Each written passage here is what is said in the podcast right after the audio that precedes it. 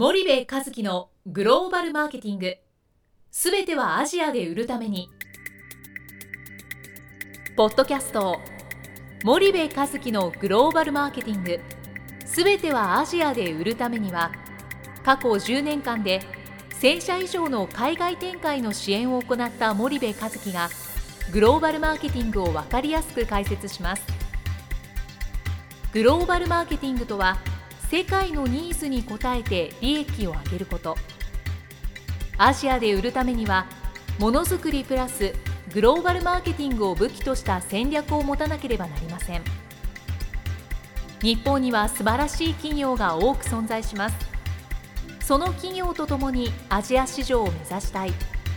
再びジャパンアズナンバーワンと呼ばれる時代を作りたい森部一樹はそんな思いを持ちながらこの番組を皆様にお届けいたします。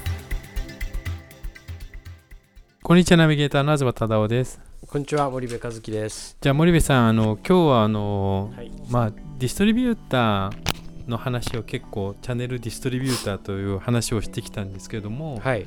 まあ結構長く付き合っているディストリビューターさんをはい。客観的に分析してほしいっていうような、はいまあ、ご依頼はい。が結構今年とか去年の末ぐらいからバタバタバタバタ入ってきてるんですけど、はいはい。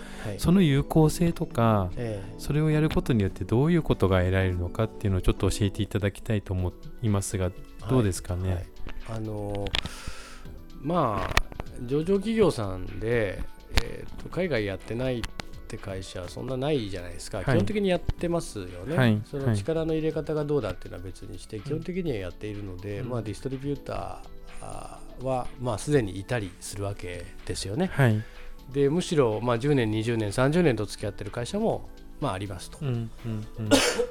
いう中でそのディストリビューターの客観的評価をやっぱりメーカーがし始めてるっていうのは僕まずその背景なんですけどね。はい。一つその市場に対してのその本気度合いが変わってきたんだなっていうのはすごく思うんですよね。ん。今まではどちらかというとそんなに重要視してないから、はい。まあ、ずっと付き合ってるし、うん。別にここ以外の選択肢ってないよねはいはっていう、いはいなのでその売上成長率みたいなところも明確には追いかけていないし、うん。まあアジア新興国の成長に伴って、えーアジア新興国でのディストリビューターを通じた売上も上がっていくと。はい。いうような状況でまああー悪く言ったら放置してたということになるんだと思うんですよね。ただ、はい。そこで客観的な評価をしたいっていうのは一つ本気になったメーカーが本気になったっていうのは一つだと思うんですよ。はい。でその中で、まあ、どういう効果が得られるのかっていうことなんですけど、そのまあ、何事も客観視するっていうのはすごくいいじゃないですか。はいはい。で日本企業の一つ、あのもったいないなっていうところは、えっと、いろんなそのマーケットのこととか、はまあしまあ、市場のことですよね、市場のこと、それから小売りのこと、消費者のことう、ん。チャンネルのこと、うん。すべて、えーディストリビューターに言われたことが、まあ、全てになっちゃってるので、えーなんなんていうんですかね、まあ、ディストリビューターが言ったことは全てなんですよね。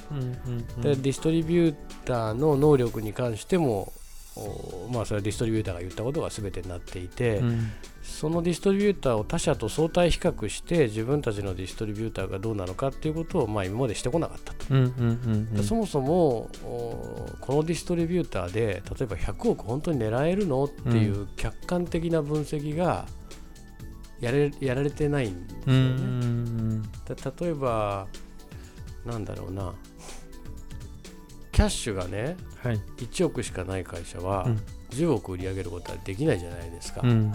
なぜなら、えー10億売り上げるってことは仕入れが5掛けだったとしてもねはい。5億円のキャッシュが必要なんで、うん。基本的には難しいですよね。それと一緒で100億やろうと思ったら50億60億のキャッシュがないと、はい。基本的には100億できないっていうのに近しいと思うんですけど、はい。あのそういうことがまああの一つ大きな問題としてあると思うんですよね。はい。でそういうものをこうなんだろう自分たちの目指している目標に対して本当にこのディストリビューターでそれが実現できるのかってはい。いう客観視も必要だし、競合他社のディストリビューターと比べて本当に、えー勝てるのかっていう客観視も重要だし、はい。まあ、我々はそんなことをまあ見ていくわけですよね。はいはいはいなるほど。そういった客観視をしていくことで、やっぱ一歩前に進めるというか、うん。まあ、進む材料もしくは交渉する材料みたいになるってことですかね。そうですね、なんかね、事例でじゃあ、例えばお話しすると、はい。B2C とかだと、えーディストリビューター頑張ってるよと、はい、配下率も高い、うん。95%だ、100%だって、まあ、うん。そういう報告を、うプリンシパル、まあ、つまりはメーカー側にしてくるわけはいですよね。はいでも実際にその実態が本当なのかどうかっていうことを調べていくと、はい。実は全然違ったとか、ん。そうすると実はまだまだあこの国って伸びる余地があるんだねとかっていうことも見えてくるし、うんはい。ディストリビューターにとってそのね必ずしも成長のカーブを急激に上げていくことが彼らにとっての利益かっていうと、うん。そうじゃないじゃないですか。なぜならば、えっと成長が急激に上がっていくっていうことは、えーキャッシュが必要になるし、うん。プロモーションも必要になるし、うん。セールスマンの数も必要になるし、うん。そうするとある一定の売り上げでこうちんたらややる方が、利益率とか利益額で言ったらいい場合もあるわけですよね。なるほど。なるほど。そうするとメーカー側との利害関係がそこで一つ異なってくるうんんですよね。はい。だからそういう意味でもお客観視っていうのは重要だと思うんですよね。なるほど。まあそういった意味でもまああのいろいろうん。まあ ASEAN のことを知るっていうことがうん。やっぱ重要になってくると思うんですけど、うん。まあここでせっかくなので、うん。そういったことを知る機会で我々5月の26日にうん。セミナーをやりますので、うん。森部さんから、まあ、そういった我々が何やってるかっていうのもうん。当然2部で話しますし、うん。まあ、今回は結構素敵なうん。ゲストを基調講演にお迎えしていると思うんですけれども、うんその辺含めてあ森部さんからお知らせいただければと思うんですが。そうですね。えっとね、ごえー2016年5月26日木曜日に富士ソフトの秋葉セミナールームでいつも我々がやっているスパイダーのグローバルマーケティングセミナーをやってる会場ですけどここで、まあ、ASEAN 経済共同体発足の実態から見る、まあ、巨大経済圏 ASEAN を攻める ASEAN 企業セミナーというね、えー結構今までその ASEAN のマクロ経済の話とかっていうのはあの過去にもやってると思うんですけど、はい ASEAN を攻める ASEAN 企業のセミナーってねなかなかやってこなかったと思うんですよね、うんうんうんでも今もう欧米企業だけが競合ではなくて地場の企業が競合になっているうんうんじゃないですか、はい。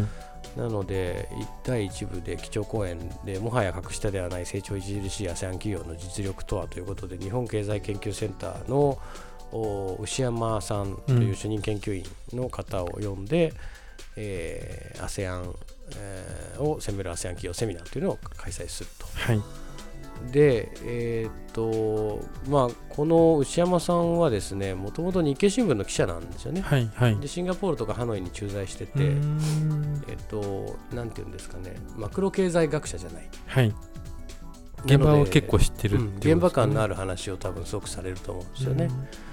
で、2部で牛山さんとお私でパネルディスカッションをやるんですけども、そのタイトルが、まあ、あのえー逆進する ASEAN 企業、これからの日系日本企業の新戦略とはということで、はい。えーお話をさせてもらうと。はい。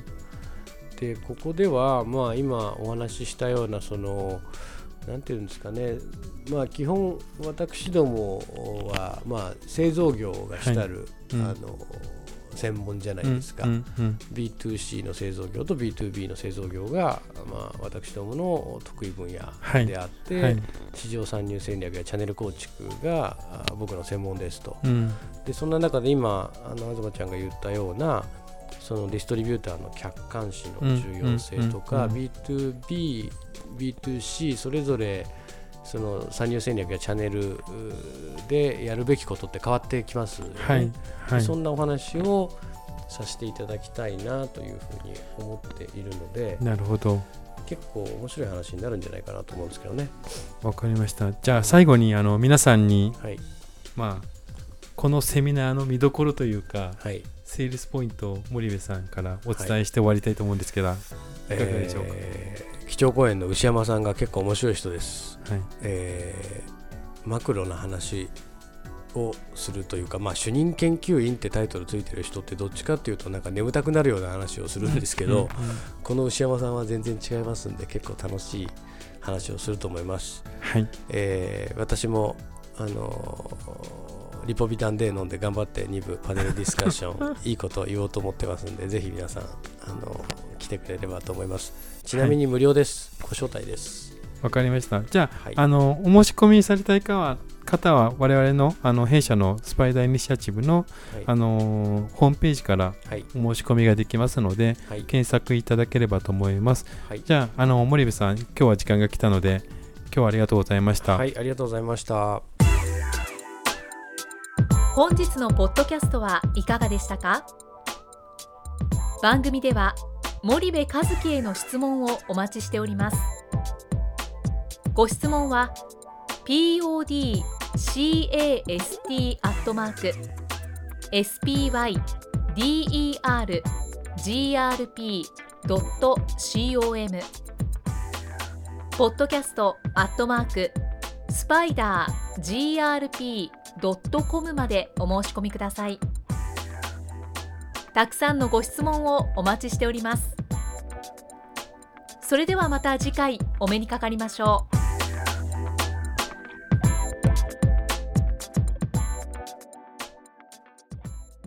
森部和樹のグローバルマーケティング。この番組はスパイダーグループの提供によりお送りしました。